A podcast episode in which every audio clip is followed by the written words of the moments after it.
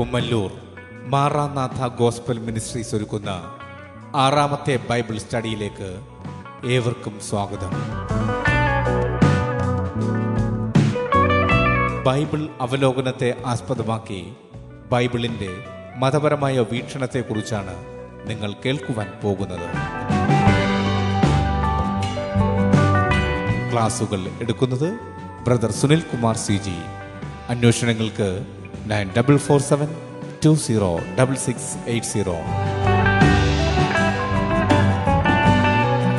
ഈ ക്ലാസുകളുടെ വീഡിയോ യൂട്യൂബിലും ലഭ്യമാണ്. Amen T V network, Trivandrum, Kerala. 9995975980. സൃഷ്ടാവായ ദൈവത്തിൻ്റെ അതിപരിശുദ്ധമായ നാമം വാഴ്ത്തപ്പെടുമാറാകട്ടെ.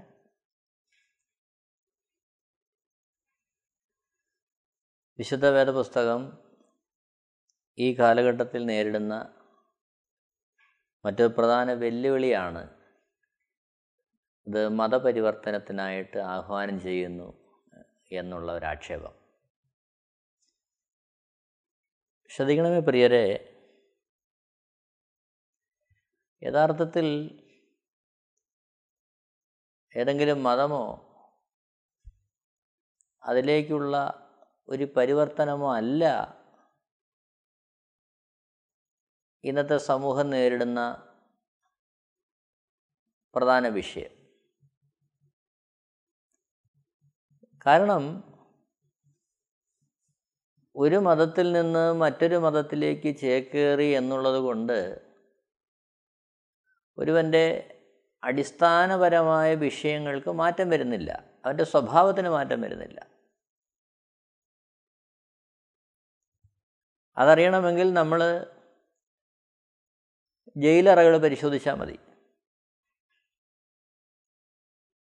ജയിലിൽ എല്ലാ മതസ്ഥരും ഉണ്ട്. അവിടെ എല്ലാ മതസ്ഥരും. അതിൻ്റെ അർത്ഥം ഏതെങ്കിലും ഒരു മതത്തിൽ നിന്ന് മറ്റൊരു മതത്തിലേക്ക് പോകുന്നത് കൊണ്ട് അതുകൊണ്ട് മാത്രം അവൻ്റെ സ്വഭാവത്തിനോ അവൻ്റെ ജീവിതചര്യങ്ങൾക്കോ ഒരു മാറ്റം വരുന്നില്ല എന്നുള്ളതാണ് നാം അവിടെ കാണുന്നത്.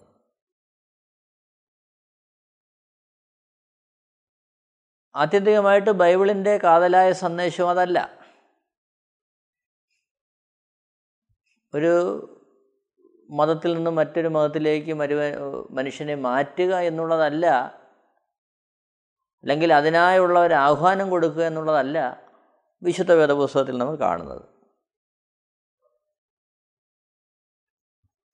ഒരർത്ഥത്തിൽ മനുഷ്യന് ശാശ്വതമായ സന്തോഷവും സമാധാനവും പ്രദാനം ചെയ്യുവാൻ,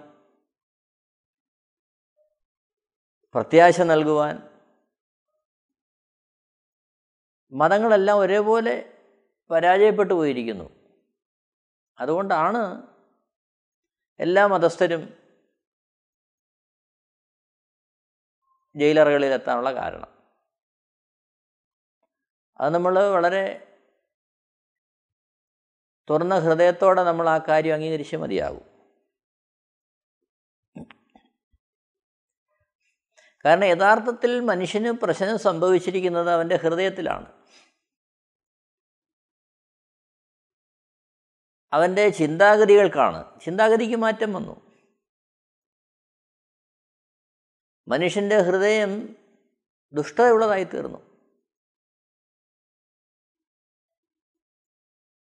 അതിനൊരു മാറ്റം വരാതെ പുറമേ ഉള്ള യാതൊരു പരിവർത്തനങ്ങളും ഒരു മനുഷ്യന് മാറ്റം വരുത്തുന്നില്ല. മനുഷ്യ സൃഷ്ടിയുള്ള ബന്ധത്തിൽ ഉൽപ്പത്തി പുസ്തകം 1-ാമത്തെ അധ്യായം അതിൻ്റെ 26-27 വാക്യങ്ങളിൽ നമ്മൾ കാണുന്നത്, അനന്തരം ദൈവം നമ്മുടെ സ്വരൂപത്തിൽ, നമ്മുടെ സാദൃശ്യത്തിൽ മനുഷ്യനെ സൃഷ്ടിക്കുക എന്നുള്ളതാണ്. അങ്ങനെ ദൈവത്തിൻ്റെ സ്വരൂപത്തിലും സാദൃശ്യത്തിലും സൃഷ്ടിക്കപ്പെട്ട ഒന്നാമത്തെ മനുഷ്യൻ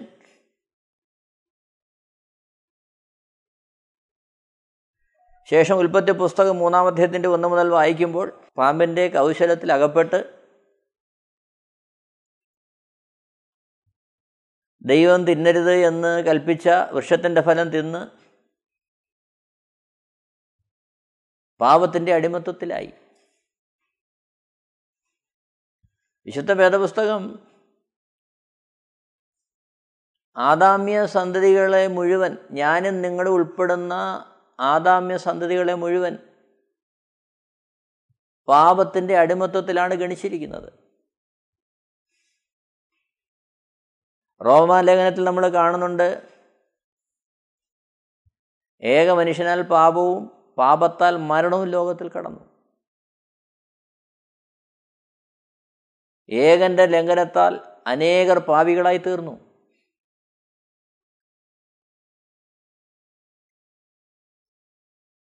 റോമാലേഖനം 5-ാമത്തെ അധ്യായത്തിൽ നിരന്തരമായിട്ട് നാം പാപത്തിൻ്റെ തിക്തഫലങ്ങൾ മനുഷ്യനെ എങ്ങനെ സ്വാധീനിച്ചു എന്ന് നമ്മൾ കാണുന്നുണ്ട്. ബൈബിൾ മാനവകുലത്തെ ആദാമിൻ്റെ സന്തതികൾ എന്നുള്ള ഗണത്തിലാണ് കാണുന്നത്.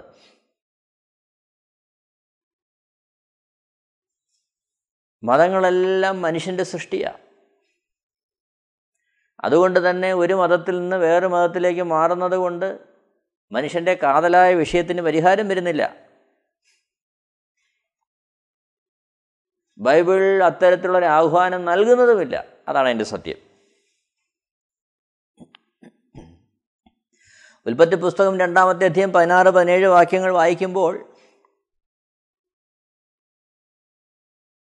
ദൈവം മനുഷ്യനെ സൃഷ്ടിച്ചതിന് ശേഷം ഏദൻ തോട്ടത്തിലാക്കിയപ്പോൾ അവന് നൽകുന്ന കൽപ്പന നമ്മളവിടെ കാണുകയാണ്. തോട്ടത്തിലെ സകല വൃക്ഷങ്ങളുടെയും ഫലം നിനക്ക് തിന്നാം, എന്നാൽ നന്മ തിന്മകളെക്കുറിച്ചുള്ള അറിവിൻ്റെ വൃക്ഷത്തിൻ്റെ ഫലം നീ തിന്നരുത്, തിന്നുന്ന നാളിൽ നീ മരിക്കും. അപ്പോൾ ഇങ്ങനെ ഒരു കൽപ്പന മനുഷ്യന് കൊടുക്കുമ്പോൾ തന്നെ തിന്നരുത്, തിന്നുന്നാളിൽ നീ മരിക്കും. അപ്പോൾ തിന്നാനുള്ള സാഹചര്യം, സാധ്യത അവൻ്റെ മുമ്പിലുണ്ട്. അപ്പോൾ തിന്നുകയോ തിന്നാതിരിക്കുകയോ ചെയ്യുവാനുള്ള സമ്പൂർണ്ണ സ്വാതന്ത്ര്യം ഒന്നാമത്തെ മനുഷ്യന് തന്നെ ദൈവം നൽകി. എന്നെ കേൾക്കുന്ന പ്രിയ സഹോദരങ്ങളെ, തിരഞ്ഞെടുപ്പിനുള്ള സ്വാതന്ത്ര്യം സൃഷ്ടിപ്പ് മുതൽ ദൈവം മനുഷ്യൻ നൽകിയതായിട്ട് നമ്മൾ കാണുകയാണ്. നന്മതിന്മകളെക്കുറിച്ചുള്ള അറിവിൻ്റെ വിഷയത്തിൻ്റെ ഫലം നീ തിന്നാൽ നീ മരിക്കും. എന്നാൽ നമ്മളവിടെ കാണുന്ന കാഴ്ച, തിന്നരുതെന്ന് എന്നുള്ള കൽപ്പനയെ ലംഘിച്ചുകൊണ്ട് മനുഷ്യൻ തിന്നതായി കാണുന്നു. ആ ഒരു തരത്തിലാണ് വിശുദ്ധ വേദപുസ്തകത്തിൻ്റെ മുന്നേറ്റം നമ്മൾ കാണുന്നത്.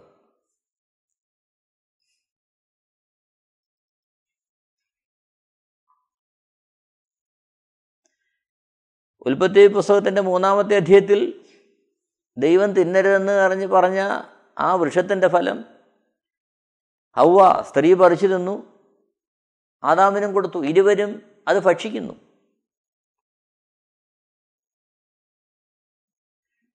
അതായത് ദൈവകൽപ്പന അവർ ലംഘിക്കുന്നതായിട്ട് കാണുകയാണ്.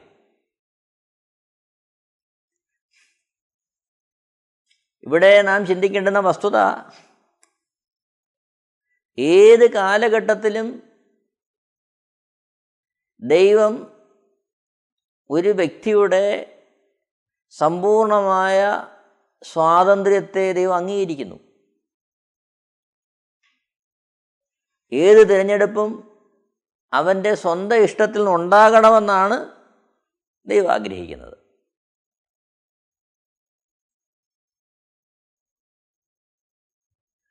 അനുസരണക്കേടിനാൽ മനുഷ്യന് ദൈവ തേജസ് നഷ്ടമായി.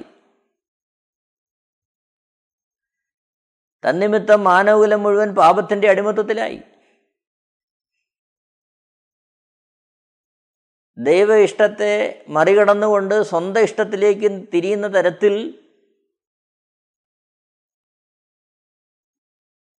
മനുഷ്യൻ്റെ സ്വഭാവത്തിന് മാറ്റം വന്നു. പ്രിയരെ, ഇവിടെ നമ്മൾ മനസ്സിലാക്കേണ്ടുന്ന പരമപ്രധാനമായൊരു യാഥാർത്ഥ്യം, യോഹന്നന്റെ സുവിശേഷം 14-ാമത്തെ അധ്യായത്തിൻ്റെ 6-ാമത്തെ വാക്യത്തിൽ ശിഷ്യന്മാരുടെ ചോദ്യത്തിന് മറുപടിയായിട്ട് യേശു പറയുന്നൊരു കാര്യമുണ്ട്, ഞാൻ തന്നെ വഴിയും സത്യവും ജീവനുമാകുന്നു, എന്നിലൂടെ അല്ലാതെ ആരും പിതാവിൻ്റെ അടുക്കിലെത്തുന്നില്ല.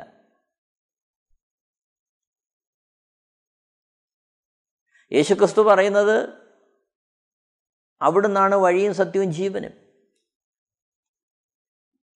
യേശുക്രിസ്തു മുഖാന്തരമല്ലാതെ ഒരു വ്യക്തിക്കും പിതാവായ ദൈവത്തിൻ്റെ അടുക്കിലേക്ക് എത്താൻ കഴിയുന്നില്ല, എത്താൻ കഴിയുകയില്ല. ഇവിടെ വിശുദ്ധ വേദപുസ്തകം നൽകുന്ന ആത്യന്തികമായ സന്ദേശം വഴിയും സത്യവും ജീവനുമായ യേശുക്രിസ്തുവിനെ തിരിച്ചറിഞ്ഞ് ആ സ്നേഹത്തിൻ്റെ മുമ്പാകെ ജീവിതം സമർപ്പിക്കപ്പെട്ട് പിതാവായ ദൈവത്തിൻ്റെ അടുക്കലേക്ക് എത്തുവാൻ തക്കവണ്ണം ഓരോ വ്യക്തികളും രൂപാന്തരപ്പെടുക എന്നുള്ളതാണ് വിശുദ്ധ വേദപുസ്തകത്തിലെ ആഹ്വാനം.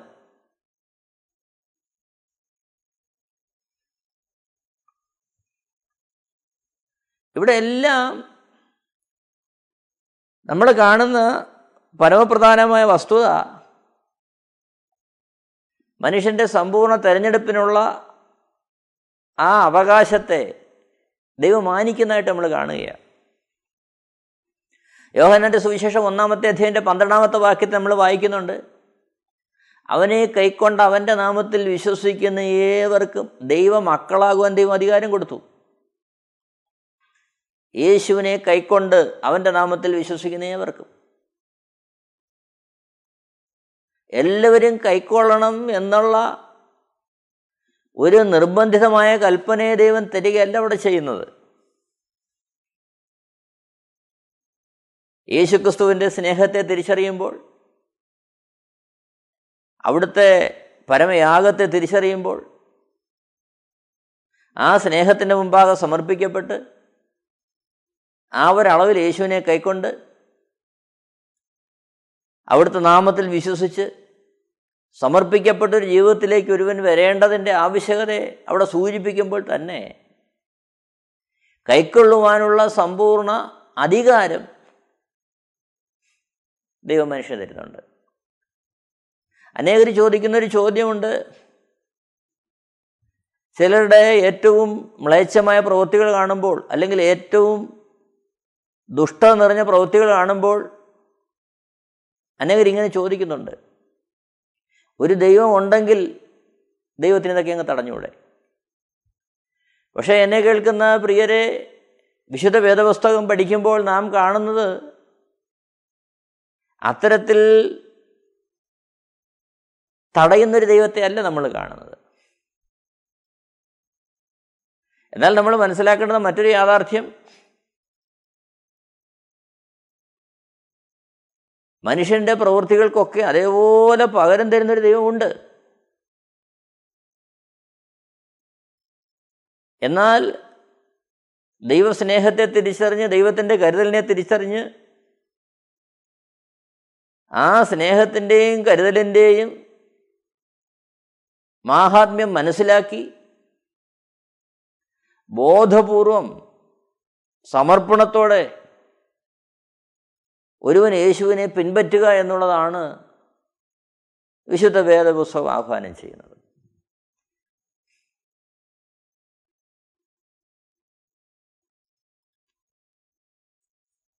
നമ്മൾ കാണുന്നുണ്ട് ലൂക്കോസ് സുവിശേഷം അതിൻ്റെ 9-ാമത്തെ അധ്യായത്തിൻ്റെ 23-ാമത്തെ വാക്യത്തിൽ വൈദ്യനായ ലൂക്കോസ് ഇങ്ങനെ എഴുതിയിരിക്കുകയാണ്, തന്നെ അനുഗമിക്കുന്ന ജനസമൂഹത്തെ കണ്ടിട്ട് യേശുക്രിസ്തു എല്ലാവരോടുമായിട്ട് പറയുകയാണ്, പിന്നെ അവൻ എല്ലാവരോടും പറഞ്ഞത്,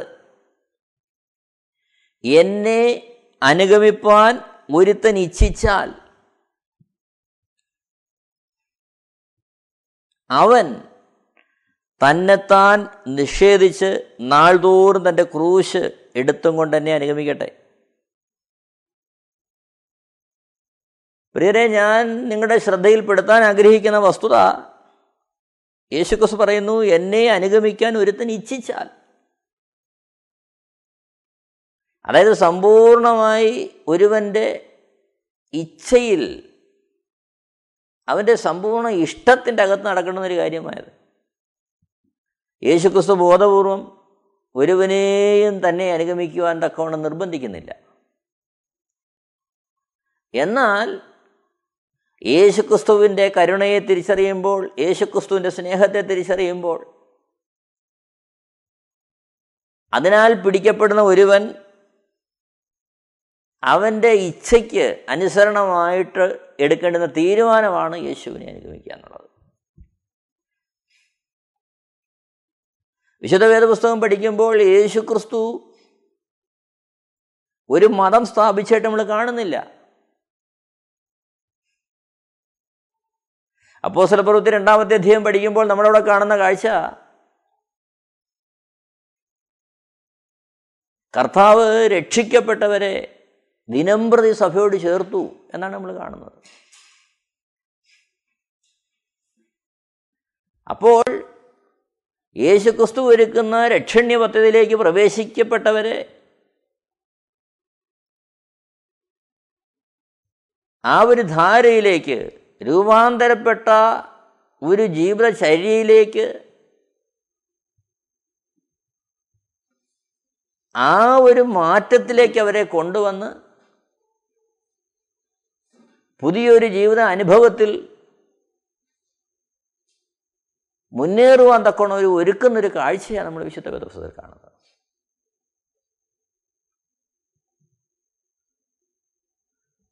വിശുദ്ധ വേദപുസ്തകത്തിൽ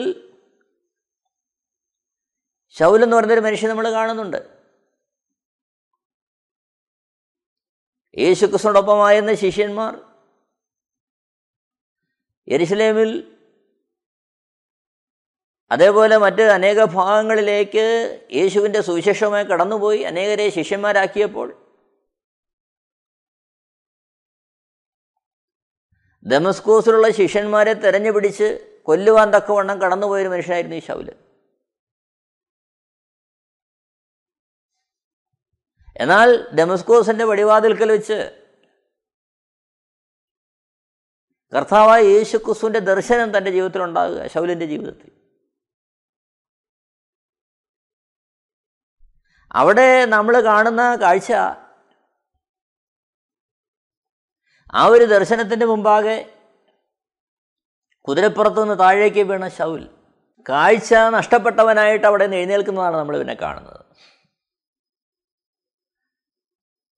ദമസ്കൂസിലുള്ള ക്രിസ്തു ശിഷ്യന്മാരെ തെരഞ്ഞുപിടിച്ച് കൊല്ലുവാൻ തക്കോണം പോയ ശൗലിന് ഉയർത്തെഴുന്നേറ്റ യേശു ക്രിസ്തുവിൻ്റെ ദർശനമുണ്ടായപ്പോൾ, ഇടപെടലുണ്ടായപ്പോൾ, അവൻ അവിടെ വെച്ച് രൂപാന്തരപ്പെടുകയാണ്. ശിഷ്യന്മാരെ കൊല്ലുവാൻ തക്കവണ്ണം പോയവനെ രൂപാന്തരപ്പെടുത്തി യേശുക്രിസ്തുവിൻ്റെ സ്നേഹത്താൽ പിടിക്കപ്പെട്ട് അവൻ ക്രിസ്തു ശിഷ്യനായി മാറുന്ന കാഴ്ച നമ്മൾ കാണുകയാണ്. എന്നെ കേൾക്കുന്ന പ്രിയരെ, ഈ കാലഘട്ടത്തിൽ നമ്മളത് വളരെ മനസ്സിലാക്കണമെന്നൊരു കാര്യമാണ്. കാരണം യേശുക്രിസ്തു ഭൂമിയിൽ വന്നപ്പോൾ, യേശുക്രിസ്തു വന്നതിൻ്റെ ആത്യന്തികമായ ഉദ്ദേശം മറ്റൊന്നുമായിരുന്നില്ല. ഈ ഭൂമിയിൽ ഒരു രാജ്യമുണ്ടാക്കി അവിടെ ഒരു കൂട്ടത്തെ തൻ്റെ മതത്തിലേക്ക് മാറ്റി ഒരു പുതിയ രാജ്യമാക്കുകയോ ഒരു മതം സ്ഥാപിക്കുകയോ ആയിരുന്നില്ല അവിടുത്തെ ലക്ഷ്യം. മറിച്ച് പാപത്താൽ പിടിക്കപ്പെട്ടിരിക്കുന്ന, ശപിക്കപ്പെട്ടിരിക്കുന്ന ഭൂമിയെ ഇത് കത്തിക്കഴിഞ്ഞു പോകുമ്പോൾ പുതിയ ആകാശവും പുതിയ ഭൂമിയും ഉളവാക്കി അതിലേക്ക് ദൈവീക സ്വഭാവത്തിലുള്ള ഒരു കൂട്ടത്തെ വാർത്തെടുക്കുവാൻ, എന്നെയും നിങ്ങളെയും പോലുള്ള മനുഷ്യരെ തേടി യേശുക്രിസ്തു ഭൂമിയിലേക്ക് വന്നു. അവിടുത്തെ പരമയാഗത്താൽ നമ്മുടെ പാപങ്ങൾ മോചിക്കുവാനുള്ള വഴികളെ തുറന്നു. ആ സ്നേഹം തിരിച്ചറിഞ്ഞ് ആ സ്നേഹത്താൽ പിടിക്കപ്പെടുമ്പോൾ അത് തിരിച്ചറിഞ്ഞ് വരുവാനുള്ള രാജ്യത്തിൻ്റെ ആ പ്രത്യാശയിൽ ഈ ഭൂമിയിൽ ലഭിക്കുന്ന ഭൗതികമായ നന്മകളും ഈ ലോകത്തിൻ്റെ ഇഷ്ടത്തിനൊത്ത് ജീവിക്കുന്നതിനുപരിയായി ദൈവേഷ്ടം തിരിച്ചറിഞ്ഞ് ആ രീതിയിൽ ജീവിച്ച് കർത്താവിനോടൊപ്പം വാഴുവാനൊരു കൂട്ടം സംജാതമാകുക, അതായിരുന്നു യേശുക്രിസ്തുവിൻ്റെ ആത്യന്തികമായ ലക്ഷ്യം. എന്നെ കേൾക്കുന്ന പ്രിയരെ, അവിടെയും യേശുക്രിസ്തു ആഗ്രഹിക്കുന്നത് സമ്പൂർണ്ണമായ സമർപ്പണത്തിൽ സ്നേഹത്തിൽ ഒരുവൻ ആ വഴി തിരഞ്ഞെടുക്കണമെന്നാണ്. അതാണ് ലൂക്കോസ് സുവിശേഷം 9-ാം അധ്യായം 23-ാമത്തെ വാക്യം നമ്മൾ നേരത്തെ വായിച്ചത്. ഒരുത്തൻ എന്നെ അനുഗമിക്കാൻ ഇച്ഛിച്ചാൽ, അതൊരുവൻ്റെ ഇഷ്ടത്തിനകത്ത് ഒരുവൻ്റെ വ്യക്തിപരമായ തീരുമാനത്തിലുണ്ടാകേണ്ടുന്ന കാര്യമാണ്. വിശുദ്ധ വേദപുസ്തകം പഠിക്കുമ്പോൾ വിശുദ്ധ വേദപുസ്തകത്തിൽ ആകമാനം ദൈവം മനുഷ്യ തരുന്ന ഈ സമ്പൂർണ്ണ സ്വഭാവത്തെ നമ്മൾ കാണുന്നുണ്ട്. വെളിപാട് പുസ്തകം 3-ാം അധ്യായം 20-ാമത്തെ വാക്യം അവിടെ നമ്മളിങ്ങനെ കാണുന്നുണ്ട്. യേശുക്രിസ്തു പറയുന്നതായിട്ടാണ്, ഞാൻ വാതിൽക്കൽ നിന്ന് മുട്ടുന്നു, ആരെങ്കിലും എൻ്റെ ശബ്ദം കേട്ട് വാതിൽ തുറന്നാൽ ഞാൻ അവൻ്റെ അടുക്കൽ വന്ന് അവനോടും അവൻ എന്നോടും കൂടെ അത്താഴം കഴിക്കും. എന്നെ കേൾക്കുന്ന പ്രിയരെ ശ്രദ്ധിക്കണമേ, ഞാൻ വാതിൽക്കൽ നിന്ന് മുട്ടുന്നു.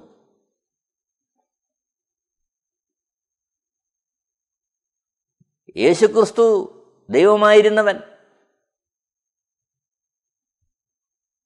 ആ ദൈവിക സമത്വം വിട്ട് ഭൂമിയിലേക്ക് വന്നവൻ, അവിടുന്ന് പത്മോസിൽ യോഹന്നാന് പ്രത്യക്ഷപ്പെടുമ്പോൾ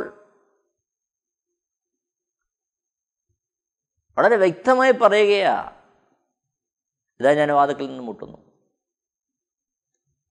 ഏതെങ്കിലും ഒരു വ്യക്തിയുടെ വ്യക്തി സ്വാതന്ത്ര്യത്തിൻ്റെ മേലോ തെരഞ്ഞെടുക്കുവാനുള്ള അവൻ്റെ അധികാരത്തിൻ്റെ മേലോ കൈകടത്തുന്നവനല്ല യേശുക്രിസ്തു. അതല്ല വിശുദ്ധ വേദപുസ്തകത്തിൻ്റെ ആഹ്വാനം. സ്വന്തം ഇഷ്ടത്താൽ സ്വന്തം തീരുമാനത്താൽ ഒരുവൻ ഈ മാർഗത്തിലേക്ക്, യേശുക്രിസ്തുവിൻ്റെ സ്നേഹത്തിൻ്റെ മാർഗത്തിലേക്ക് ചുവടുവെക്കുക, അതാണ് യേശുക്രിസ്തുവിൻ്റെ ആഹ്വാനം.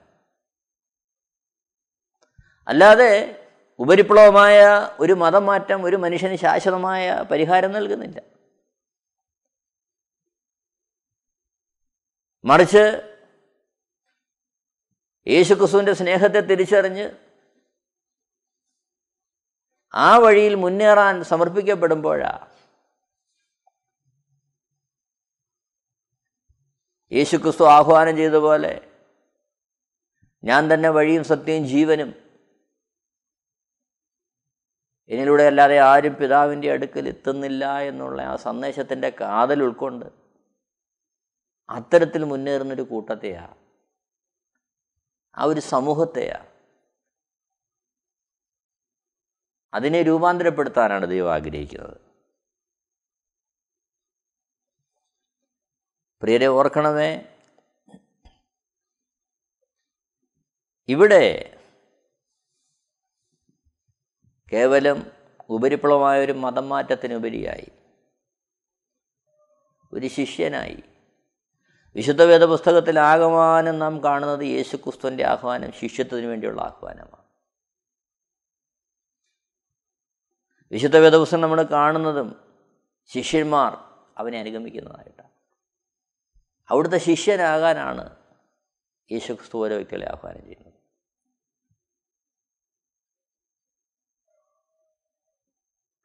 യേശുക്രിസ്തു തന്നെ പറയുന്നു, ഗുരുവിനെ പോലെ ആകുന്ന ശിഷ്യന് മതി. പ്രിയരെ, ഈ കാലഘട്ടത്തിൽ നമ്മുടെ ചിന്താധാരകൾക്കൊരു മാറ്റം വരട്ടെ. വിശുദ്ധ വേദപുസ്തകം നിലകൊള്ളുന്നതും ആഹ്വാനം ചെയ്യുന്ന ഒരു മതമാറ്റത്തിന് വേണ്ടിയല്ല, ഇത് ശിഷ്യത്വത്തിൻ്റെ മാർഗമാണ്. തന്നെത്താൻ ത്യജിച്ച് നാൾതോറും തൻ്റെ ക്രൂശെടുത്ത് യേശുക്രിസ്തുവിനെ അനുഗമിക്കുന്ന ശിഷ്യന്മാരുടെ സമൂഹം, അതിനായിട്ട് നമുക്കും നമ്മളെ സമർപ്പിക്കാം, ഒരുങ്ങാം. ദൈവം എല്ലാവരെയും ധാരാളമായിട്ട് അനുഗ്രഹിക്കുമാറാകട്ടെ. Amen T V network Christian internet channel സുവിശേഷീകരണത്തിന്റെ വ്യത്യസ്ത മുഖം തേടിയുള്ള യാത്ര. YouTube and Facebook. Amen TV network, Trivandrum, Kerala. ഞങ്ങളുടെ വിലാസം: Maranatha gospel ministries, Marankuzhi, Kummallur PO, Kollam 691573. അന്വേഷണങ്ങൾക്ക് 9447206680.